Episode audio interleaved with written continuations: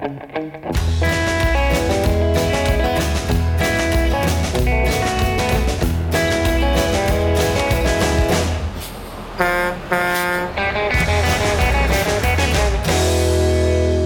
welcome to another edition of On the Road with Legal Talk Network. This is Lawrence Colletti, and I'm the host for today's show, which is being recorded on location at the 2019 ABA annual meeting in San Francisco, which is the city by the bay as uh, my panel here has told me uh, very passionately.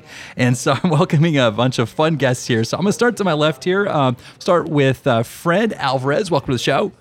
Hi, happy to be here. And uh, next to you is Jessica James. Welcome to the show. Hello, thank you. And last but not least, Lori Andrus. Welcome to the show. Thanks for having me. So, you all just completed your presentation for CLE in the City, and it was titled Equal Pay Trends in Litigation, Emerging Legislation, and Corporate Equity Initiatives. And so, uh, because it's a CLE in the City, which law firm were you presenting at?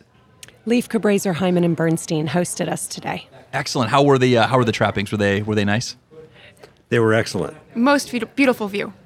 Awesome, awesome. So, uh, obviously, we've got a lot to discuss, but uh, just to provide a little context on the expertise, I want to go around the table, ask for bios. Where do you work? What do you do? And since we started with Fred before, we're going to turn to Lori this time. Great. My name is Lori Andrus. I have my own law firm here in San Francisco.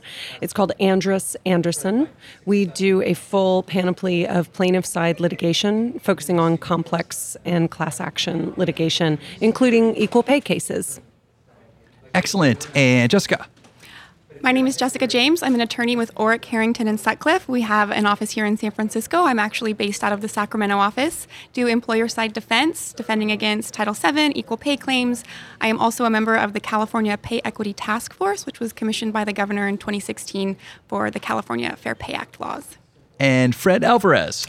Uh, I'm a partner with the law firm of Coblenz, Patch, Duffy, and Bass in San Francisco. Uh, my normal job is to advise employers on employment law, but what increasingly I'm spending more time being a monitor of uh, consent decrees in the employment law arena. All right, so I'm looking for a volunteer here. If someone could give me the general synopsis, sort of the 50,000 foot view on the, the all the topics that uh, you all talked about uh, during your session. I can do that. Yeah, I'm happy to do that. The Federal Equal Pay Act was signed into law in 1963. California's Equal Pay Act actually predated that law, but recently, in the last few years, have been has been strengthened to be the strongest equal pay law in the nation. New Jersey, Massachusetts, and other states are also strengthening or introducing equal pay laws at the state level. And worldwide, there's also been a focus on equal pay, with the UK in particular requiring reporting for the first time last year and revealing some real strong gender pay gaps um, that all of us here want to address uh, from our different perspectives. And I also think that a lot of attention is being paid to the equal pay issue in the last few years thanks to Hollywood and the Sony email hack, which revealed that so many female actresses were being paid less than their male counterparts. So that has increased visibility of this issue in the popular media and I think has driven employees to exercise their legal rights. And with the strengthening of the law in California, I think that also is driving employers to make sure that they're complying with the law. So it's keeping the three of us very busy. Well, it definitely uh, caught my attention when I was reading the program for, for annual meeting here. You know, obviously the uh, the U.S. Uh, women's soccer team winning the World Cup, and there's been some discussions about uh, pay gap there, and so obviously front and center in the news. So uh, obviously a very uh, timely topic. Um, so you all helped me roadmap this a little bit, and I wanted to get a feel for the uh, landscape for the laws and the legislation right now. I understand that uh, there there might be some federal components that are maybe a little stale at this point, maybe need to be updated. Uh, but there's, uh, as you all were saying, there's been a lot of state-wide updates. So just uh, we get a general feel for the landscape today. Who wants to handle that one? Sure, I can jump in there. Um, as we were talking about, the Federal Equal Pay Act has been on the books for over 50 years now, and um, since 1993, I think Lori mentioned earlier, there's been uh, proposed changes to it, but they haven't really gotten off the ground.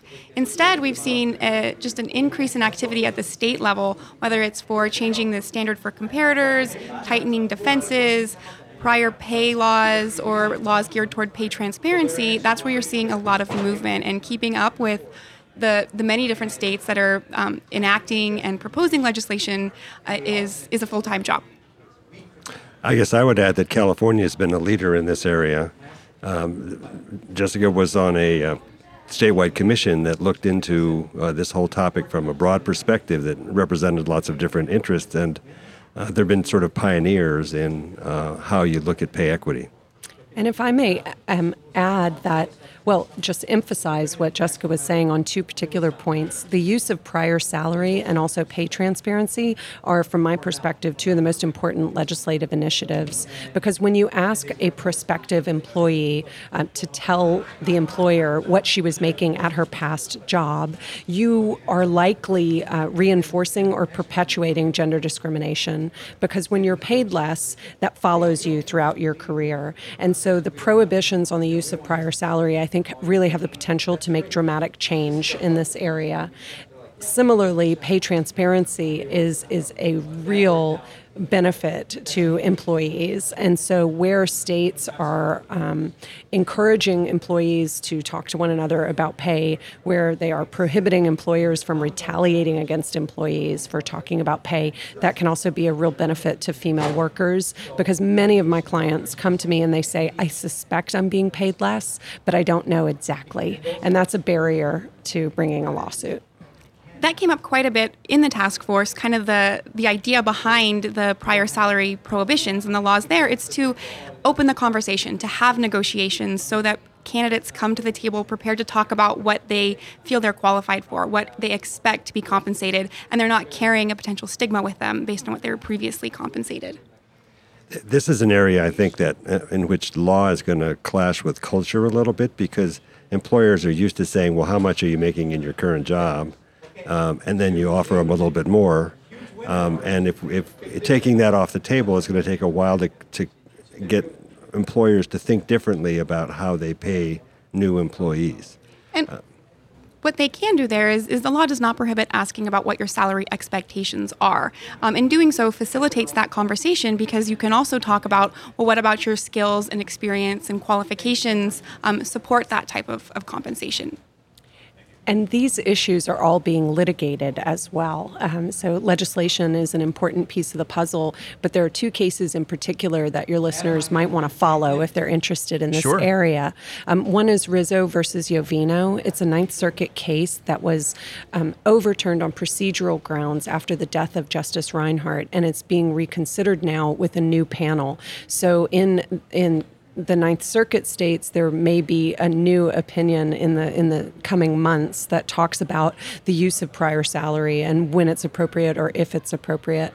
And then the other case that has um, uh, currently pending a certiorari petition before the U.S. Supreme Court is Ramos versus Winston and Strawn, and that case involves an arbitration agreement, um, and I think it will be a significant one because the California Court of Appeal was reinforcing the Armendariz factors in spite of the Lewis versus Epic Systems case that came down a year ago or a year and a half ago from the Supreme Court. So there's some kind of epic litigation battles that are going on right now that potentially may change the landscape dramatically. Oh, and from an employer perspective, I mean, so that's that's the the legal the legal perspective, but from an employer perspective, these cases will have impact. Uh, uh, and what's I guess trying to get in front of you know trying to be a lawful employer, how should you be getting in front of some of this legislation then? Well, especially after California's enactment of the Fair Pay Act, it's a little bit different than what was on the books. And we had a lot of questions of, well, how do you comply with this? What should we be doing?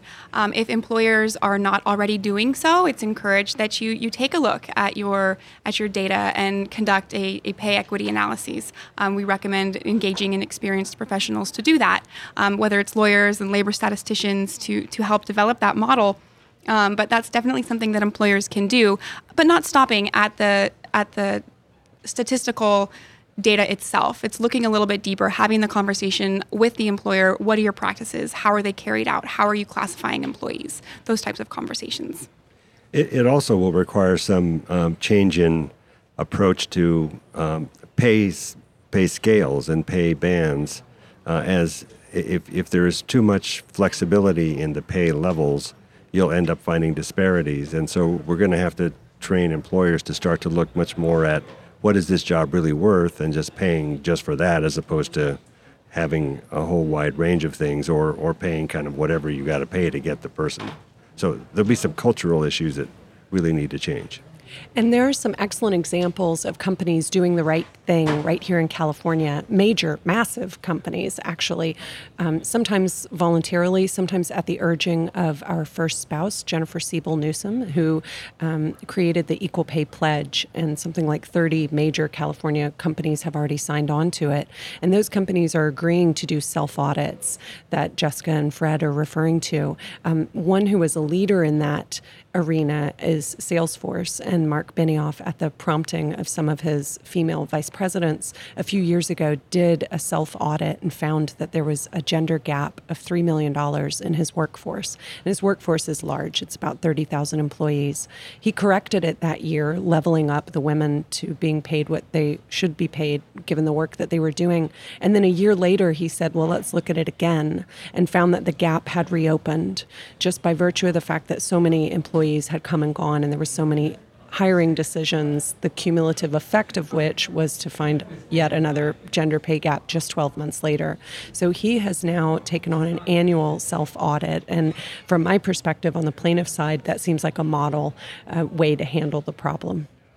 All right. So, uh, one of the goals I have with some of these interviews is to leave some practical tips. And so, obviously, you know, this discussion has taken the perspective of attorney uh, representing a client, but also the employer as well. And so, what I'd like to do is a couple of things. Uh, you know, just practical takeaways from each of you for attorney or for their client. Uh, you know, an employer, and then maybe some resources they can turn to to make sure that they're in compliance, try to do the right thing.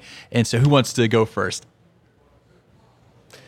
Well, I, I think, um, as Jessica suggested, I think the first thing you do from the employer side is to try to figure out whether you have a problem.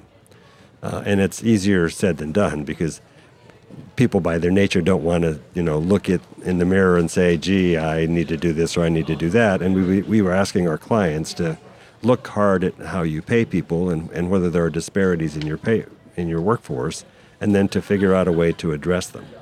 Uh, and underlying that is also trying to figure out why people get paid what, what they do pay. And when you do that, you find that there are lots of different opinions about that.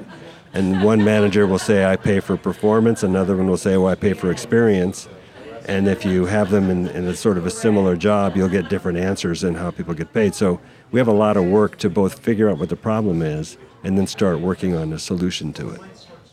Just a quick note on, on performing the audits. I think they're a great starting off point, but regardless of what your audit results are, you need to use that as a starting off point and dig deeper into the to the employer's practices. Something about using data is that it's only as good as the accuracy of the data. The statistical results will tell you something about the data, but not necessarily about the employer's practices. So, um, seeing a result that could be a potential disparity doesn't necessarily need to you need to make changes. You need to investigate further. And as as far as advice for the employees goes, I would say a couple things. First, know your rights, educate yourself on your rights. There's a really fascinating primer on equal pay that, that was published by the Economic Policy Institute. And it's called What is the Gender Pay Gap and Is It Real? And it's maybe only 25 pages or so, but it's a really interesting read and it will help explain the difference between the adjusted pay gap and the raw pay gap and help explain the causes for the pay gap. So if you can be conversant in these issues, you'll be better off negotiating for yourself um, and talking to others about the gender pay gap. And then one other thing that I'd mention is that the equal pay laws that we're bringing lawsuits under do not require that we prove intentional discrimination. And in fact, we're not alleging that. Most of my clients love their job and they love where they work. They just want to be paid fairly. So you don't need to be afraid to raise these issues internally or externally if necessary. And I will just add um, for the California Pay Equity Task Force, we finalized and publicized a number of very comprehensive and practical tools from employee, employer, union, shareholder, all those different perspectives. They're available at uh, women.ca.gov slash California Pay Equity. Excellent. Well, it looks like we've reached the end of the road for our episode here, but I want to thank our guests for joining us. Fred, Jessica, Lori, thank you so much. My pleasure. Thank you. Thank you.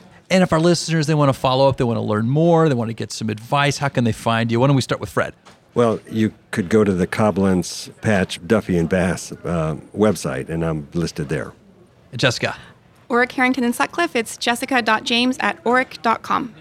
Lori. Andrusanderson.com. And my last name is spelled A N D R U S. Well, thank you for that. Also, thank you to our listeners for tuning in because without them, we wouldn't have a show. So, uh, listeners out there, if you like what you heard, please rate and review us in Apple Podcasts, Google Podcasts. But you know what? Best yet, your favorite podcast. Yep. I'm Lawrence Colletti signing off from the ABA annual meeting here in San Francisco. Until next time, thank you for listening. If you'd like more information about what you've heard today, please visit LegalTalkNetwork.com. Subscribe via iTunes and RSS. Find us on Twitter and Facebook, or download our free Legal Talk Network app in Google Play and iTunes. The views expressed by the participants of this program are their own and do not represent the views of, nor are they endorsed by, Legal Talk Network, its officers, directors, employees, agents, representatives, shareholders, and subsidiaries. None of the content should be considered legal advice. As always, consult a lawyer.